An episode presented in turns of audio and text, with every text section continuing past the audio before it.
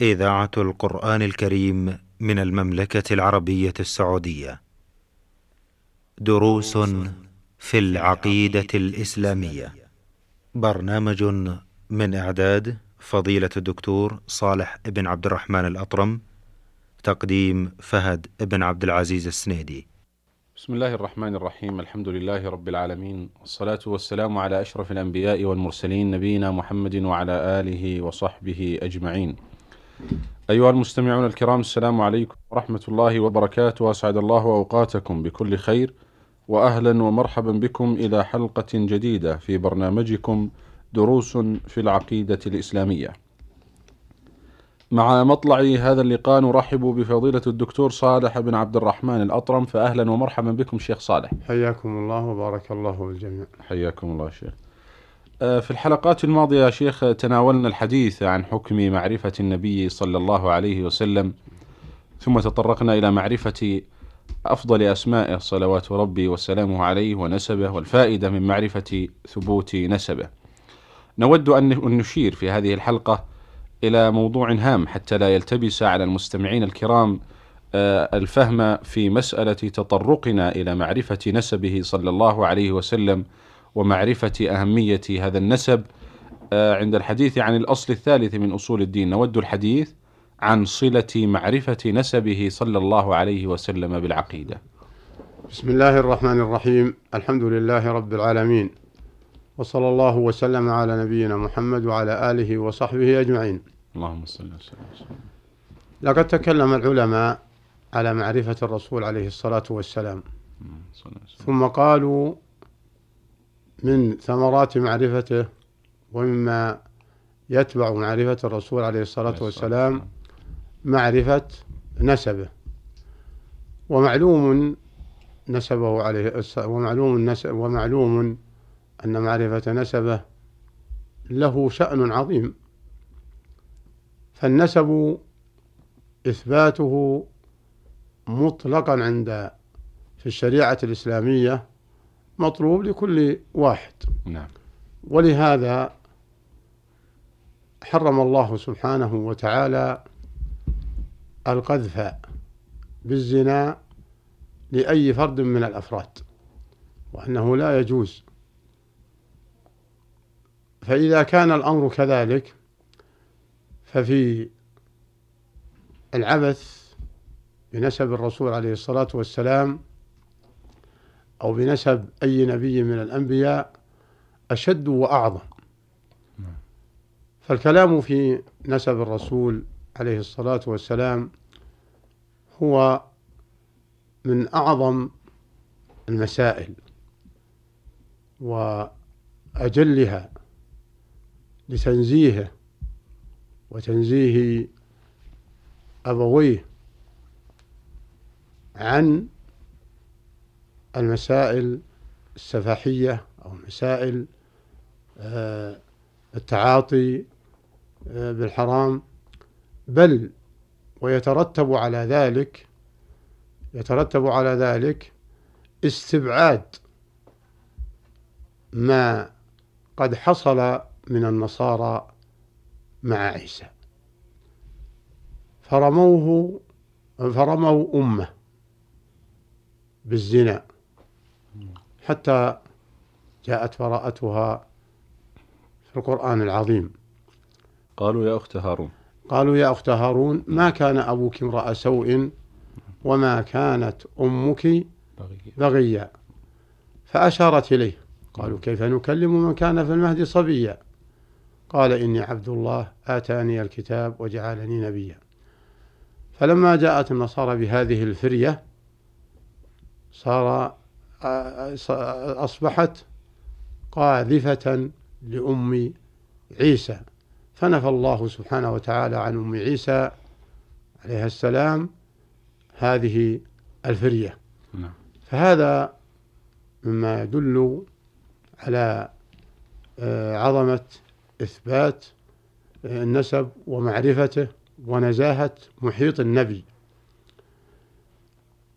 وكذلك ما حصل من المنافقين لعائشة رضي الله عنها وأرضاها أم المؤمنين حتى نزلت براءتها من السماء. إن الذين جاءوا بالإفك عصبة منكم لا تحسبوه شرا لكم بل هو خير لكم. لكل امرئ منهم ما اكتسب من الإثم والذي تولى كبره منهم له عذاب عظيم. ونزلت في هذه الآيات التي بعدها. تؤدب المنافقين وتبرئ أم المؤمنين. كل هذا كل ذلك لتطهير نسب الرسل ولبعد ما آه، قد يحصل من الكفار أو من المنافقين أو من آه، الشياطين آه، حول هذا الموضوع الذي هو موضوع الاتهام والفرية. وكذلك ولهذا من أجل من أجل ظهور طهارة نسب الأنبياء والحرص العلماء على معرفة أنساب الأنبياء قال العلماء ومن قذف أم ومن قذف نبيا.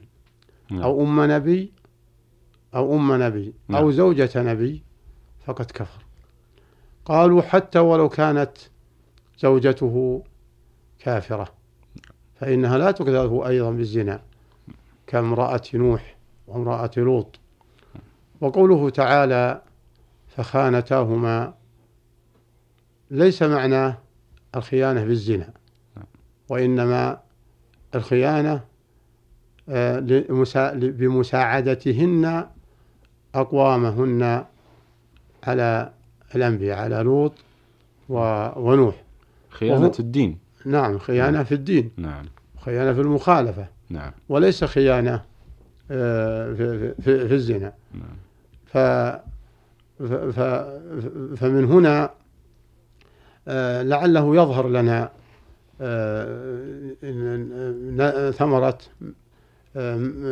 معرفة نسب الرسول عليه الصلاة والسلام كما قرره العلماء نعم. وكما ذكروه ورفعوه بالنسب الثابت الذي لا إشكال فيه إلى عدنان و و و وأثبتوا أيضا النقطة الأخرى كونه من سلالة إسماعيل نعم. عليه السلام. وإسماعيل هو ابن إبراهيم.